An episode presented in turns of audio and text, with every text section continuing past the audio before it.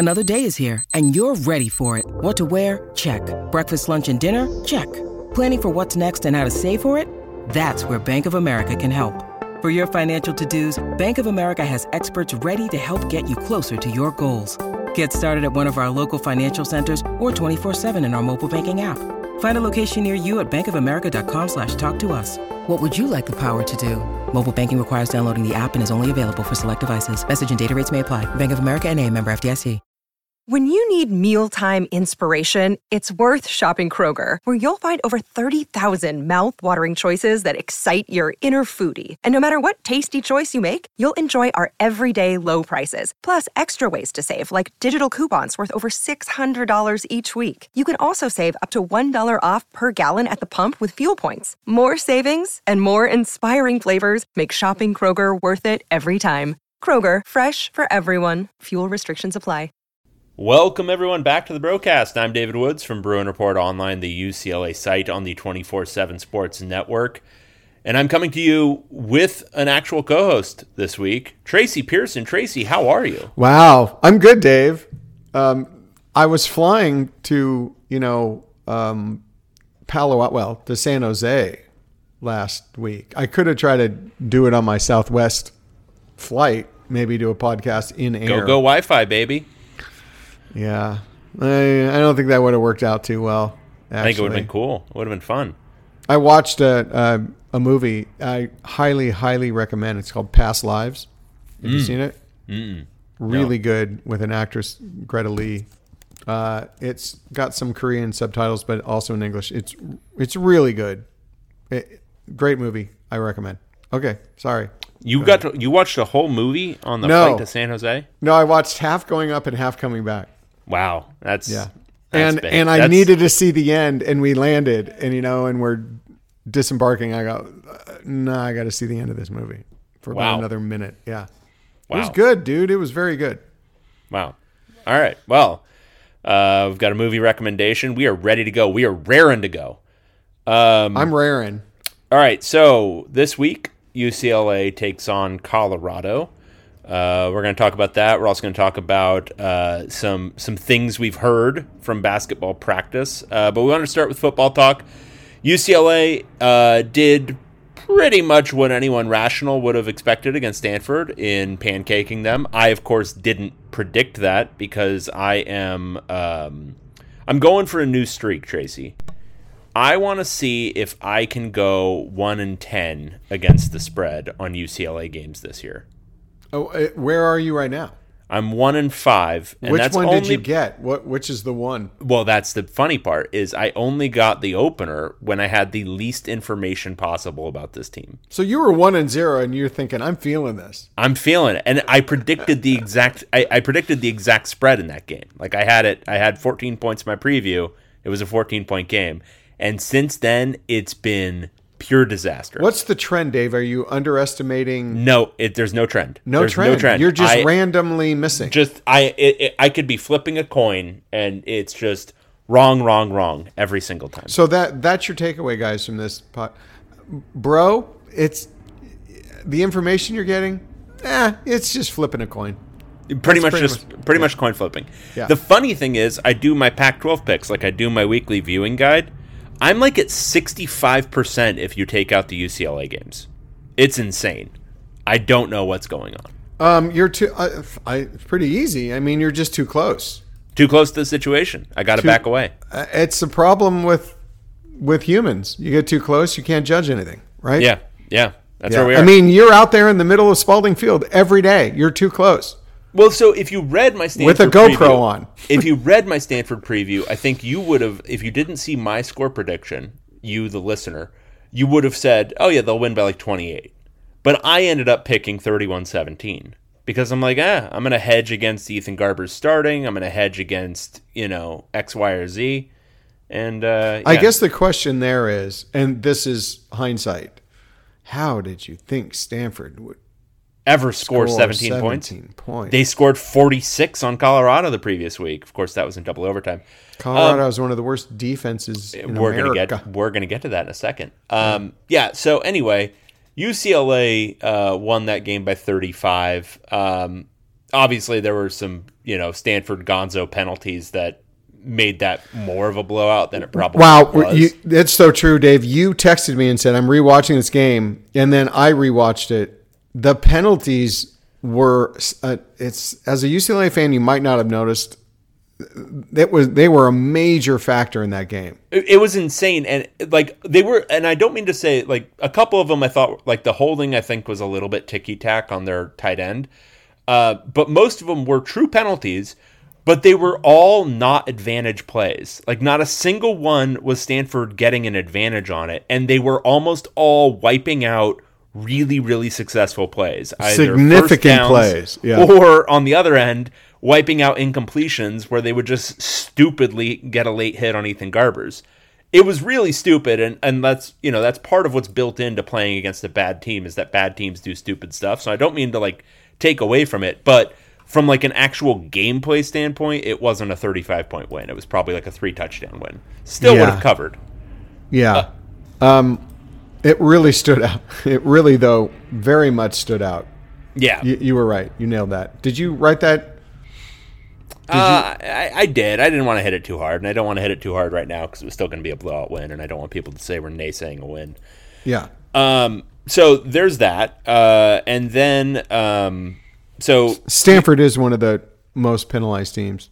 Yeah, Stanford is, and- penalties. bad teams generally correlate. I mean, uh, earmuffs Jim Mora. Bad teams generally correlate with uh, a lot of penalties. Um, um, generally, but other teams that are supposed to be good because UCLA is 108th.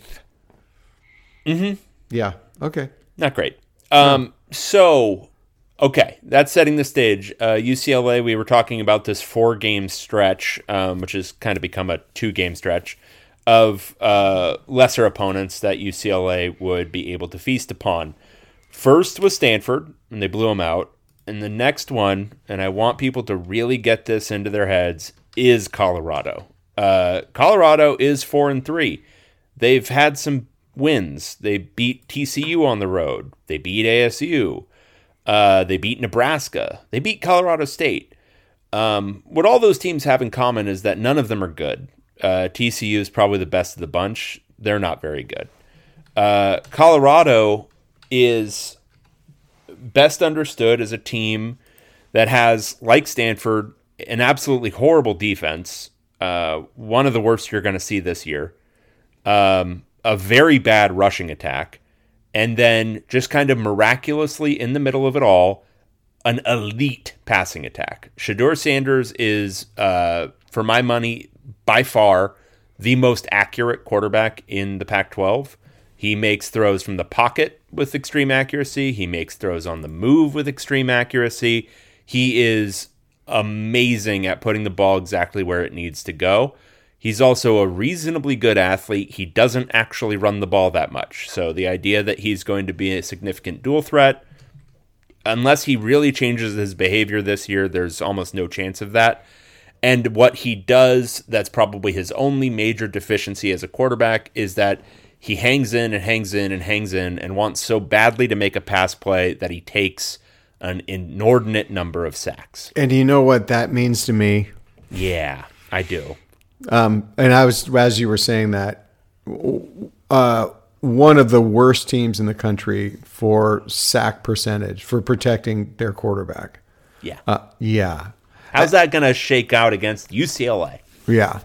So there's there's and I just finished my, writing my preview that'll go up later today, probably well after this podcast. But there's just there isn't a statistical or analytical reason to think that Colorado is going to make this a game. There just isn't. Um, they don't.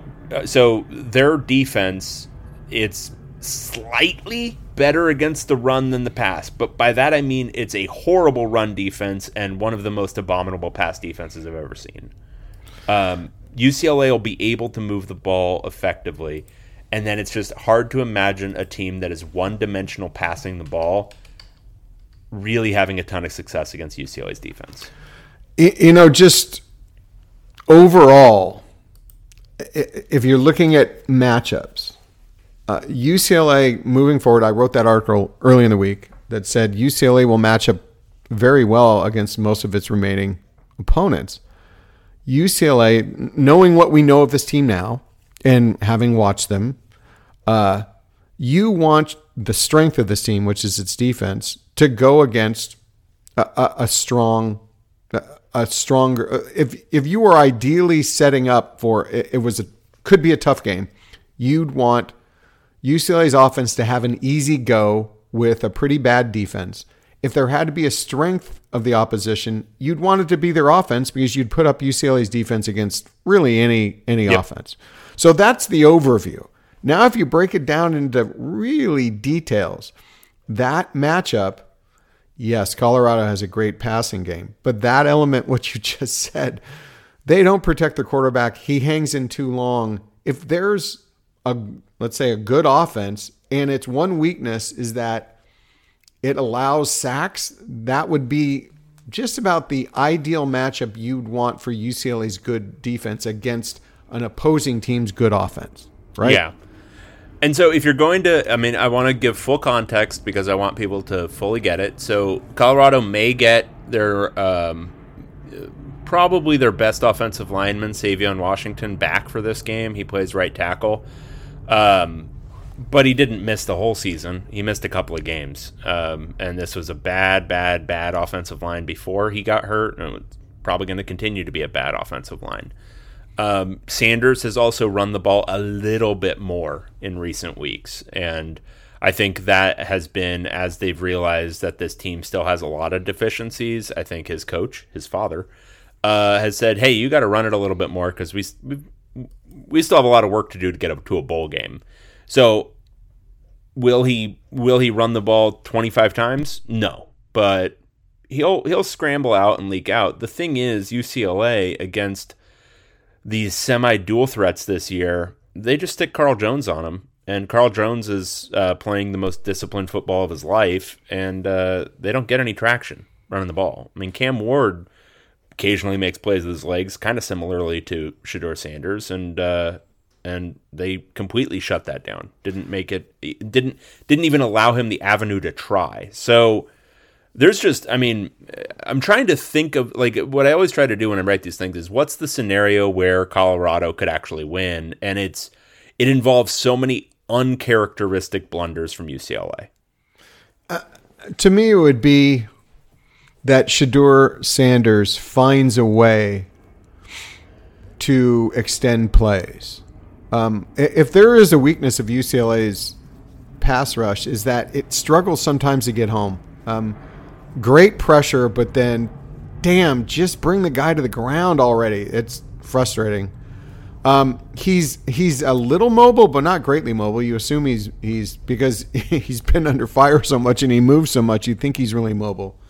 Um, his ability to extend plays because UCLA's weakness defensively is its secondary. So that's the one little crevice of possibility for Colorado's offense. I, think. Um, and that will be very that's going to be very interesting to watch on that side of the ball um, if you're done with that side the other side to me is going is almost going to be it, it seems like it wouldn't be as interesting because it's not a great offense against not a great defense but it is going to be interesting to me because colorado's defense is probably about as good as stanford's. Wouldn't you say? Yeah. It's so Stanford's so Stanford's might literally be the worst in college football this year. Um, Colorado's is not quite there, but it is in the bottom twenty yeah for sure. So, so first off, just I want to say this. Um, like I think you wrote it in your review. Uh, anyone could have looked fairly good. A quarterback offense playing against Stanford's defense. You, we can't take a lot from UCLA's win over Stanford. We can't take a lot from the offensive performance. And here's the thing: it was against like what you're saying, the worst defense in the country, and it wasn't really a dominating performance. It was more workmanlike, grinded out against that defense. Um, so I, I would not say you you can come away from that game saying, "Wow, uh, UCLA's offense is back on track." Uh, there are still like at least one asterisk for UCLA's offense, but it is facing another really, really horrendous defense. Um, it will be interesting. Colorado's rushing defense is is really not good. Um, similar to Stanford's. I'm interested because you know I I'm into the nuance and the X's and O's. Will Colorado look at Stanf- the Stanford game and say, "Hey, wasn't a bad game plan. Let's stack the box, keep them from running, and make Ethan Garbers uh, beat us, and maybe spy Ethan Garbers a little so he doesn't run for five first downs on third and long." Um, that will be interesting to see if that defense is even capable of doing that. But I, I would think that they'll come out with that same game plan. They don't want UCLA just to run through them. They're going to stack the box and and limit that running game. And then on the along those lines, I think UCLA needs a better game plan and a better play calling, especially in its running game. It was just too cute in that game. Let let's uh, let's get away from. I mean, I, this offensive line doesn't zone block very well, but let's just go. let's just go man blocking and just and run it at them instead of that attempt at misdirection thing. I don't know what what that was. Um, anyway, I, I'm going to find that other matchup on the other side of the ball probably just as interesting to see what Colorado's defense does. So Colorado's defense, um, the, the run defense is bad. The pass defense is horrible. Um, they they allow a lot of efficiency. They don't. If there's a relative strength, so two relative strengths, they pressure the quarterback. They don't actually get a lot of sacks, but they do pressure the quarterback, and they uh, are slightly better at preventing explosive plays. Um, so probably think of them as pretty good tackling in the secondary. At, Sli- not, slightly not, better at than whom? than themselves at preventing efficiency. The, okay, their relative it. strengths are preventing explosive plays and rushing the passer. Uh, but again, not sacking them, just putting them under pressure. Uh, safety play is okay. Um, now, here's some weird stuff that's happening this week. Uh, they're taking one of their starting safeties, and he's more than likely going to start at linebacker uh, because they have some depth at safety, and linebacker play has been atrocious. Um, and they've had just kind of musical chairs at, at linebacker. Uh, one of their starters has missed the last two games for undisclosed reasons. It sounds disciplinary. Uh, Juwan Mitchell. Um, they've got Marvin Ham. Um, they they don't. They've got musical chairs there, and none of these guys are very good. Uh, they've been really, really reluctant to play multiple linebackers. They've played very, very coverage based defenses. Um, I'm very interested to see if they adjust out of that. I don't think their defensive coordinator, Charles Kelly, is very good. Um, there's so many situations, if you watch Colorado, where they've got basically one true linebacker on the field, and he's responsible for the entire middle of the defense, and it's just stupid looking. And it's, you know, Juwan Mitchell, who's pretty good sideline to sideline just having to run literally from sideline to sideline to track down ball carriers. It's insane to watch. Um, not particularly well schemed. I don't know if they will take the lesson from Stanford at all. Um, maybe they will, but I, I, their their defense seems very geared towards playing coverage and hoping for the best up front, and the best has not worked out. Um, at cornerback, they have um, Travis Hunter back uh, and then on the other side, it's been a couple of different guys, Omarion Cooper and um, Carter Stoutmire. And then there's also Cormani McClain. Besides Hunter, none of them really tackle well. Um, what I would probably do is uh, kind of the same thing, where if you're playing Ethan Garbers, he's not super effective throwing downfield. So a lot of efficiency running, a lot of you know short passes outside, force those corners to tackle, um, build some. You'll build some explosive plays that way. I mean, T.J. Harden, I'd be surprised if he doesn't have a couple of twenty plus yard runs in this game. Um, and then once they pull their safeties up, you'll get a couple of shots late. But I think it's going to be very similar to Stanford, honestly, where they're going to do a lot of efficiency running. I think it's going to be Carson Steele grinding out a lot of you know what they were against Stanford. I think Stanford had it got some really inspired play up front. Their defensive tackle, I don't even know his name. He was doing a good job against Duke Clemens the entire game. I don't know if Colorado has the pieces to do that. Um, I think Carson Steele is going to get a lot of five yard runs, a lot of six yard runs. There'll be some plays like they were doing with J Mike against Stanford, where just get him the ball right around the line of scrimmage and let him make a play with his legs on the move. Um, and then, uh, you know, hopefully hit a few plays late. But I think it's going to be a lot of you know grinding drives. It'll probably depress the scoring output slightly from what you would expect, but I still think they'll score in the 30s. Yeah. Um, you know, you talked you talked about the running game, T.J. Harden and Carson Steele. Uh, interesting about Keegan Jones. He was dressed for the game last week against Stanford. He looked fine. He didn't play, right? Yeah. Um, and then you saw him out of practice, and you thought he had a wrap on. No. What what I, was I it? Thought, I thought he looked fine the first day. I didn't see Okay. him on Wednesday. Didn't see him on Wednesday. Yeah. That's a curious thing, because I I personally I think Carson Steele and T.J. Harden have been fine.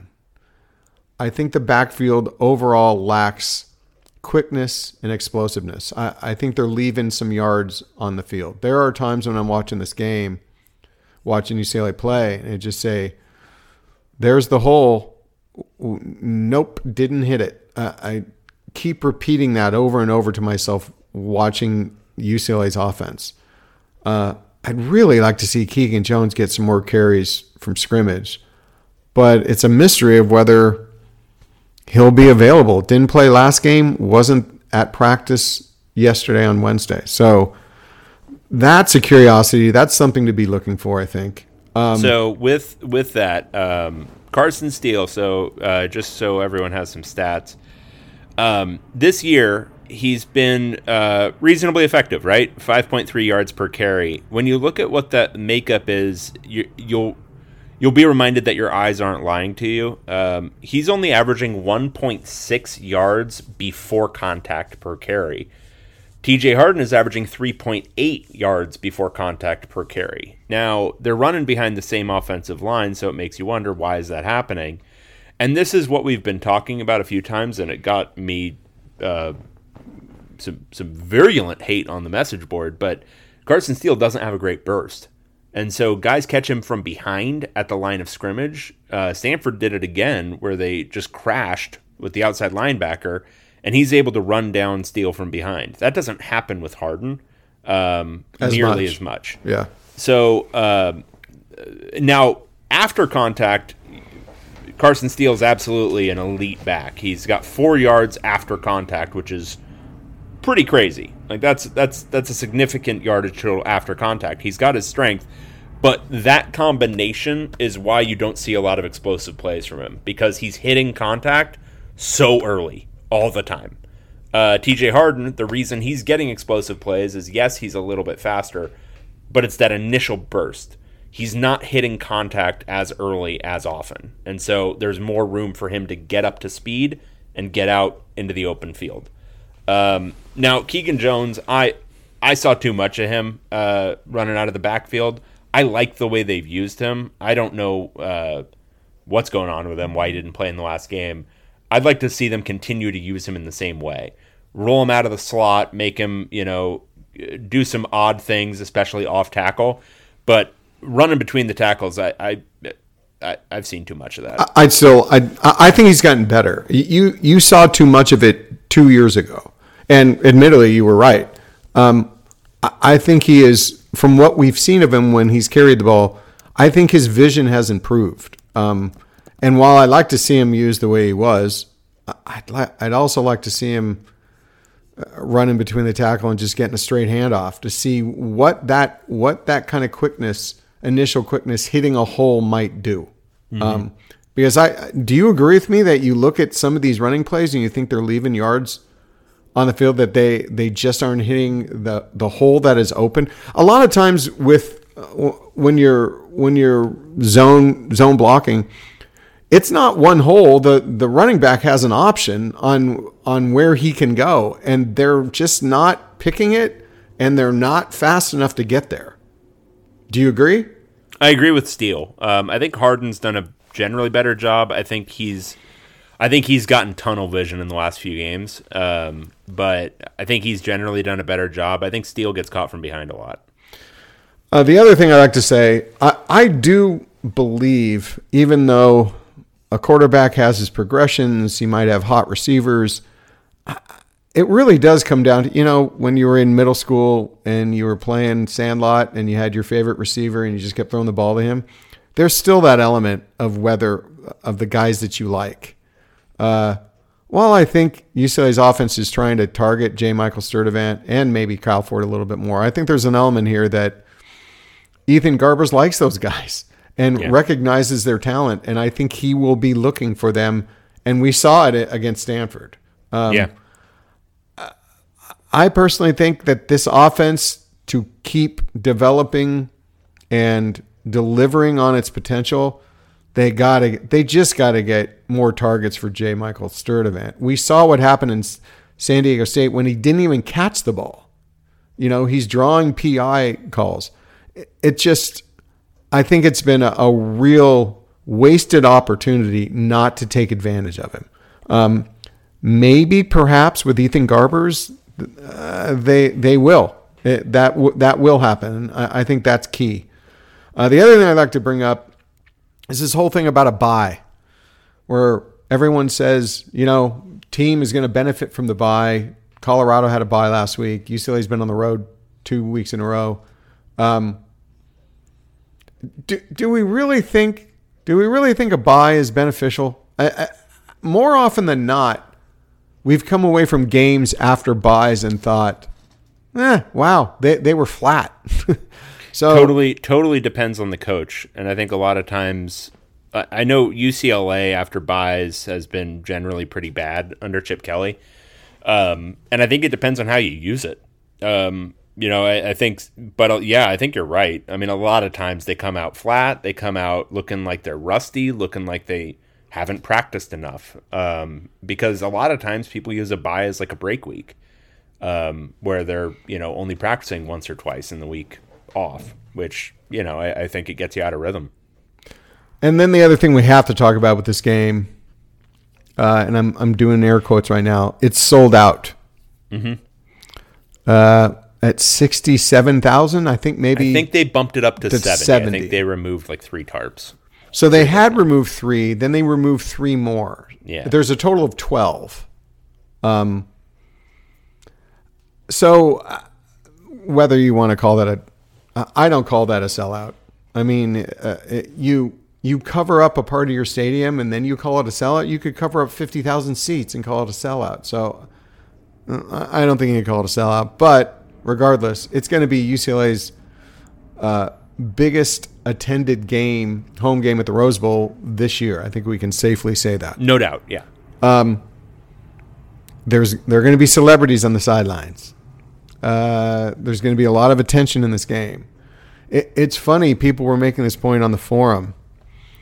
This UCLA program is used to operating in semi obscurity under Chip Kelly. Really, what were the what have been the big profile games? Oregon last year, LSU.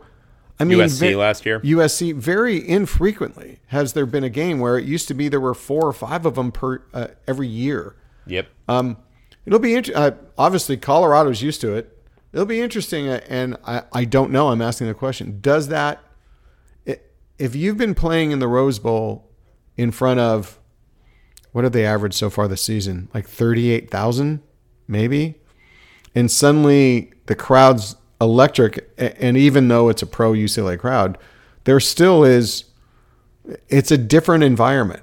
And it'll be interesting to see how UCLA handles that. Um, it might not matter at all. They might get energy from it, they might get the vibe. But that's another factor just to maybe think about in this game. It's the one high profile game of the season at the Rose Bowl, which yeah. is a testament to how bad the scheduling and is. Alternate unis, baby. And alternate uniforms. Yeah. Um, I'm hearing they're sold out of those uniforms. We can actually use the term sold out with the alternate jerseys. A friend Great. of mine tried to buy them and couldn't get one. So my feeling on the on the uh, capacity thing is um, don't remove three tarps. Uh, remove them all. And uh, the Rose Bowl, when there's at least I don't know, sixty thousand people there, sixty-five thousand people there, it looks full. It looks cool. Like uh, just open it all up. Um, yeah. So I don't know. I mean, I think there's one side of it that you can probably just leave, but remove whatever's remaining on the other side. Um, so anyway, there's that. Uh, but yeah, that's a point. I think it's going to be a lot of celebrities witness to uh, Colorado getting blown out, more than likely. Um, I do want to touch on one thing from just the receiver uh, group because I think you hit some really important points there with J. Mike uh, and Kyle Ford. Um, they're both, I mean, they're both obviously effective when they catch the ball. J. Mike's averaging almost 18 yards a catch. Um, most importantly, their drop rates are pretty decent. Logan Loya and Josiah Norwood are each dropping the ball a ton this year. Um, and they're each being targeted. So Logan Loya is the second most targeted receiver on the team by rate.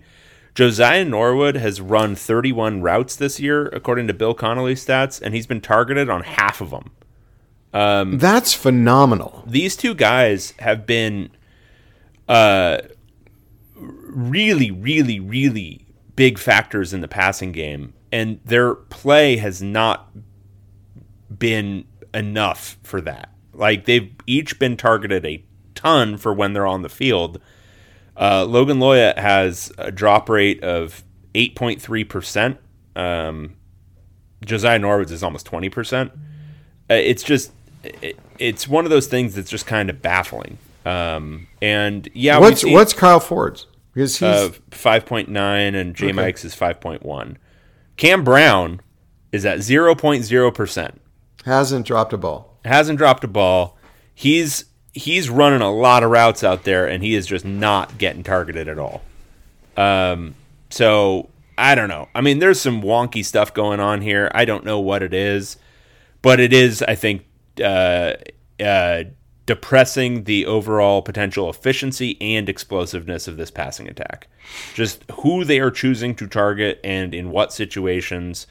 Um, I mean, I, am not meaning to pick on him really. Um, I think he's done some really nice things, but Loya's dropped how many first down balls on like critical third downs? If you don't have the stat, at least three or four. Yeah, I mean, it's just it's tough when because these are the guys that you're running out of the slot a lot of times who are your essentially your possession receivers in this offense and that's what's happening. Um, yeah. that's not great. The other thing i wanted to talk about is the kind of related to the article that i wrote earlier in the week. Uh, for ucla to live up to expectation now at this point in the season it's win out or bust. It's 10 or 2 10 10 and 2 as a record. They're I think now at this point in the season we know what this UCLA team is. We know what the opponents are and the rest of the upcoming schedule. Um I, it's so funny how this hits people's brains when you say something like this. Other people say, "Oh, well, that's not expectation, that should be prediction, whatever word you're arguing of what it's it is. Uh, but if you just really think about this right now, um, USC is the only ranked team remaining on the schedule. The theory is they they might not be ranked by the time they uh, UCLA goes to the Coliseum November USC. 19th. Yes, I will. I will guarantee you, USC will not be ranked when okay. UCLA and USC play. Dave is guaranteeing it. I'm saying that might happen, but let's just say there's a good possibility. Um, uh, yeah, could UCLA trip up? Do they trip up a lot? Yes. Should we expect, as UCLA fans, for UCLA sixth year in Chip Kelly's program to have a year where they don't trip up? They actually play really well throughout the season and live up to, when I say expectation, how good this team is comparatively to its upcoming opponents. It should be 10 and 2. That would be, and what I was also saying, that would make this season a success. It's awfully hard to say the season's a success if UCLA doesn't beat USC. You know, they'd have to be 11 and 1 and that would be the one loss in my opinion. That's Maybe- not the one I'm concerned about. Okay. But what I'm saying is to say this is successful, I don't I just don't get the acceptance of let's say 9 and 3 and a loss at USC and you're saying, "Oh no, that was a good year." And trying to weave in and discount in that UCLA is going to trip up well, then that would not be a successful season. Expectations are so tweaked in the mind, and I don't even know if it's BBS, Dave. I, I don't know where we are with this. I, I'm not saying that UCLA should just overachieve and get to 10 and 2. This is readily attainable given this team and its opponents. It, it doesn't have to beat a top 15, top 20 team on the road. I, I, thought it was in, I, I, I thought it was insane some of the re- reactions. I'm just going to say it. From writing that article, you would have thought I would have said UCLA needs to win out against five top 15 teams or it's not a successful season. All I said is UCLA should win every game it should win. Wow, that's the that's the lowest that's the expectation and everyone is thinking that's too high of expectation that UCLA should win the games it should win. I that kind of blew me away. Some of the reactions to that. Yeah. I mean, it's a defensible position. I mean, I think looking at the remaining five games, all of them are extremely winnable. Um, the one that concerns me is at Arizona um, more than USC uh, because it'll be. It's not just that it's at Arizona; it's that it's at 7:30 p.m. in Tucson, and I can't remember the last good thing that happened in Arizona after like 4 p.m. Um, probably something from when, when it was still a territory. Um, so that'll be bad. Um, but on the flip side, I mean, they're going to be favored in. I mean, they're obviously favored this weekend against Colorado. They're going to be favored hugely against Arizona State. They're going to be favored hugely against Cal. Uh, I think by the time the USC game rolls around, it's going to be a pick 'em, and the only reason it'll still be a pick 'em is because of that USC offense. But that defense is tanking badly. And Arizona right now, um, it'd probably be UCLA by three. We'll see what it is by game time. Um, and, and Dave, they don't have that guy, Connor Stalions, Stalions, Stalions. Stalions. You've heard about this guy? Yeah. You know, it was so this is wild speculation. It was really crazy how well Arizona had UCLA scouted last year. Right? Well, I mean, they had a bunch of guys who were previously on the staff. That too. I, I I'm conceding that, but they they had UCLA down. Um that Connor Stalions guy is a had reportedly has ties to Arizona head coach Jedd Fisch and I think was working for him at the time of of last season. So I'm not saying anything really about this. I'm just saying it's interesting. It is interesting. And how about Uh, that? Is that a is that a porn name? Connor Stalions? My God. Yeah, yeah. Yeah. That whole story is bizarre. Yeah. Um, all right. he, he bought the tickets under his own name. Yeah. Dumbass. Um, all right. So that's football. I think it's going to be like a three touchdown win. Um, on to basketball. Tracy, you got you a bunch suddenly of have some excitement in your voice, Dave. Yeah, look at look at look at the situation. Um, so basketball is now five days away from the exhibition, played again at 6 p.m. on Halloween, for reasons unbeknownst to uh, gods or men. Uh, Tracy, you got some inside info this week um, about how basketball practice has been going. I assume we are ready to hang a banner. Isn't that funny when I wrote that big long thing that got into all these details, and then the first reaction was, "So what you're saying is they're going to win a national championship?" Um, yeah, I'm basing it on what people have told me about practice, and then also what we saw in our little media availability the other day. Uh, the two real, well, there are kind of three main takeaways. First, practice has been kind of rough, and it's rough because you got seven freshmen. Um, college basketball, well, I, I could say any sport, but I know college basketball. It, it a huge element here is that you know what you're doing. You just you, know how to you know where to be on offense. You know how to set a screen. You know how to cut. You you know the timing. You know all of that. And most freshmen, no matter how well coached they are in high school, come in not knowing anything. It's very very rare to have a true freshman that comes in and is actually just steps right in. And most of the time that happens because they're just so stupidly talented. All the technique and all the fundamentals almost don't even matter. Um, seven of them.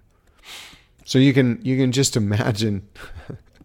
I shouldn't be laughing, but you can just imagine. But they're, they're Mick, Cronin's, Mick Cronin's frustration at practice must be volcanic. But they're certainly all speaking the same language. that, no? that that would make it easier too. um, yeah. So that's the, and from what I've heard, um, obviously there's a lot of fundamental things on offense they have to get down, but defense is so much. Yeah, you can be a really good defensive player, but it is so much about knowing what to do on defense. So there's a lot to learn there from what I've heard. Um, so that's the one big takeaway. On the other hand, the level of just pure talent is is a little ridiculous. Uh, the the one detail of talent is Aday Mara's offense uh, when he catches the ball anywhere within ten feet. Uh, has been described to me as as truly freakish. Um, not just the little left and right handed jump hooks, but he's got like this little and the source who was describing it to me said you can't even kind of describe it. He kind of turns and he's facing the basket. And so he's starting out at 7 3. So if he jumps, I, I don't know where he is in the gym. Um, and it's just like a push shot. It's a one handed push shot that he banks so high off the, off the backboard. And uh, it goes in. We saw it in that media. Uh, I think we saw it one time, but I've been told he's now getting more comfortable. He's going to it quite often. But it's just that whole arsenal uh, of offense that that we've seen, and that's that's not even talking about the alley oop dunks, his ability to dunk the ball by not even getting off the floor. Um, so the offense, his offense is is truly going to be unique. And the person told me if if Aday Mara, the source, if Aday Mara wasn't in practice, you would be raving about Berke Buyuktuncel's Biyuktunsel. His, his Tunchel, his offense and his post moves. Um, uh, that he has probably the best footwork among anyone on the team. Best footwork, you know, uh, almost it was equated with Jaime Jaquez's, but I, I can't do that. Um, I can't go there uh, without having really seen it after a couple of games. Uh, but uh, the strength of the team is going to be post scoring. I've heard Mick Cronin turn to his guards and say, Get them the effing ball. um, I think we're going to be uh, being able to lip read that a lot this year when Mick's um, um, raising his voice from the sideline. Uh, and a, and Adem Bona has gotten better scoring around the basket, and he's he's a, a you know a, an incredible athlete who has gotten better with his post moves and his scoring ability. So they are going to go. They're going to go down low for scoring. Uh, that that's the other main takeaway. Um, they are going to play two of those guys on the court at the same time, probably all the time. Um, so you can call it a two post offense. And I know you're not pro that. I very much am. Um, I, this whole trend that's happened over the last 10 years and where college basketball has gone to one in and four out, yeah, I get it. You know, college coaches have told me uh, we had to do this because every six eight guy we're recruiting out of high school thinks he's a wing and faces up and has no post footwork at all. So it naturally became a game of one in and four out. UCLA, correct me if I'm wrong. When Cronin first arrived, he had a two post offense, I believe, and then he quickly went to that one in and four out. Um, yeah, I think he thought Cody Riley and Jalen Hill could play alongside each other, and they really couldn't. Because that's what he was running at Cincinnati, actually. Um, but I the with the rest of college basketball using the one in four out, we saw what Arizona was capable of doing last year with two posts, and I think UCLA the mismatches that will be able to generate are uh, indefensible for a lot of teams. They will not have the personnel to match up. They'll have to put their big against a Aday Mara, let's say, and then they will either have to uh, use a, another big, uh, so another post player to go up against a Bona.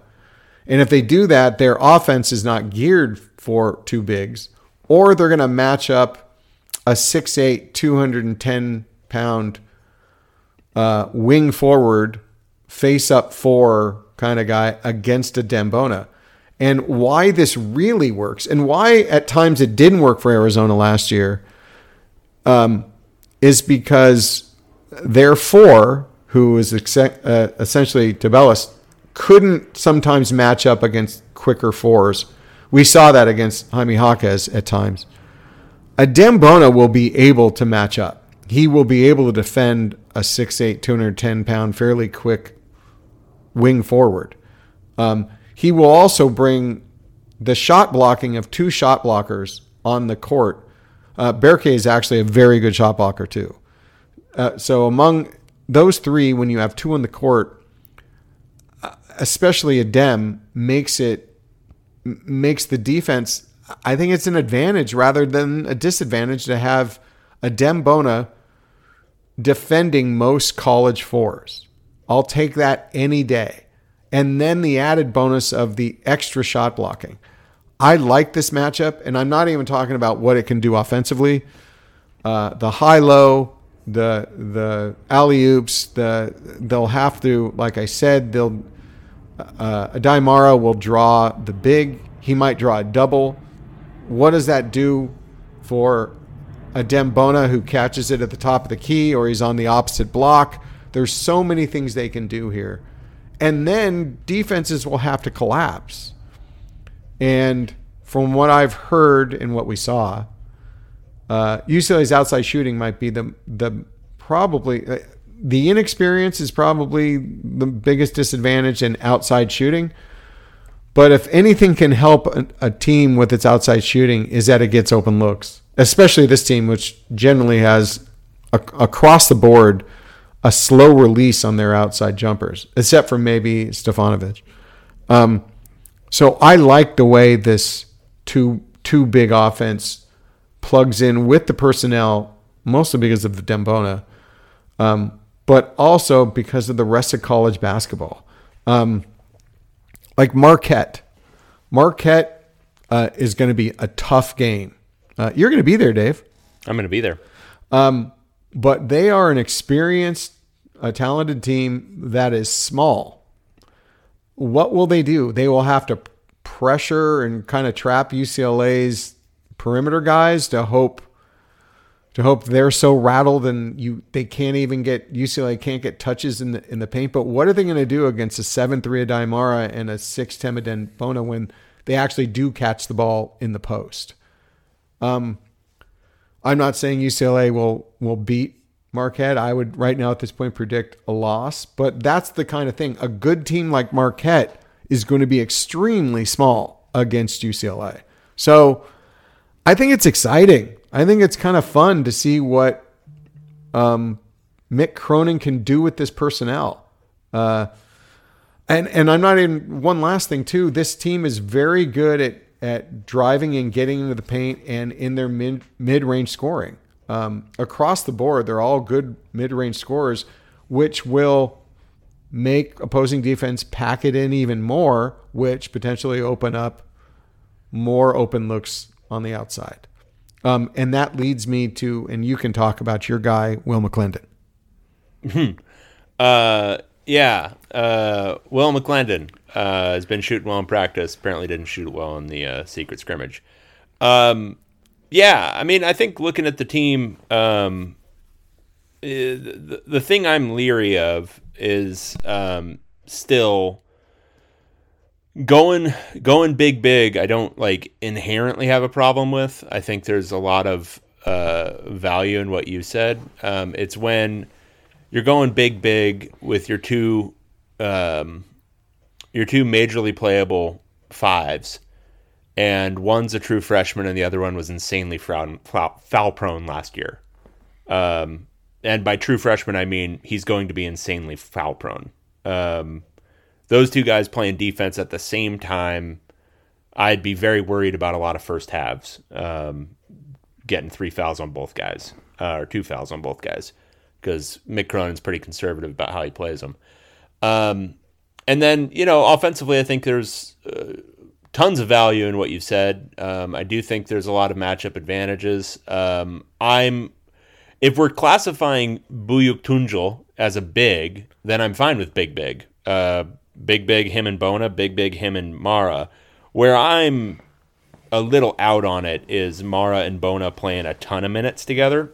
Um, where that's they're occupying a lot of the same spaces uh, offensively, um, and yeah, they'll they'll force defenses to clog the middle, but they're going to get clogged up too. Um, their freedom to roam um, and kind of, you know, the the advantage uh, for for a guy like Mara, yeah, he's seven four or whatever, um, but if he gets doubled, he can't bring the ball low. And what do freshman bigs do all the time? They bring the ball low because they panic. Um, and you're gonna get steals because guys will crash and double him, especially if there's guys playing on bone. Like it's other teams have had big big, but a lot of times it's you know more experienced big big than what UCLA is going to have playing both of those guys. Um, no, so, it's it's rife for problems. Absolutely, you can everything you just listed, one hundred percent. But there's really no choice. Your, yeah, your 3 I'm, best players are three are three post bigs. Yeah, and so that's the that's going to be the tricky piece. Um, I think a lot's going to depend on Buyuktuncel.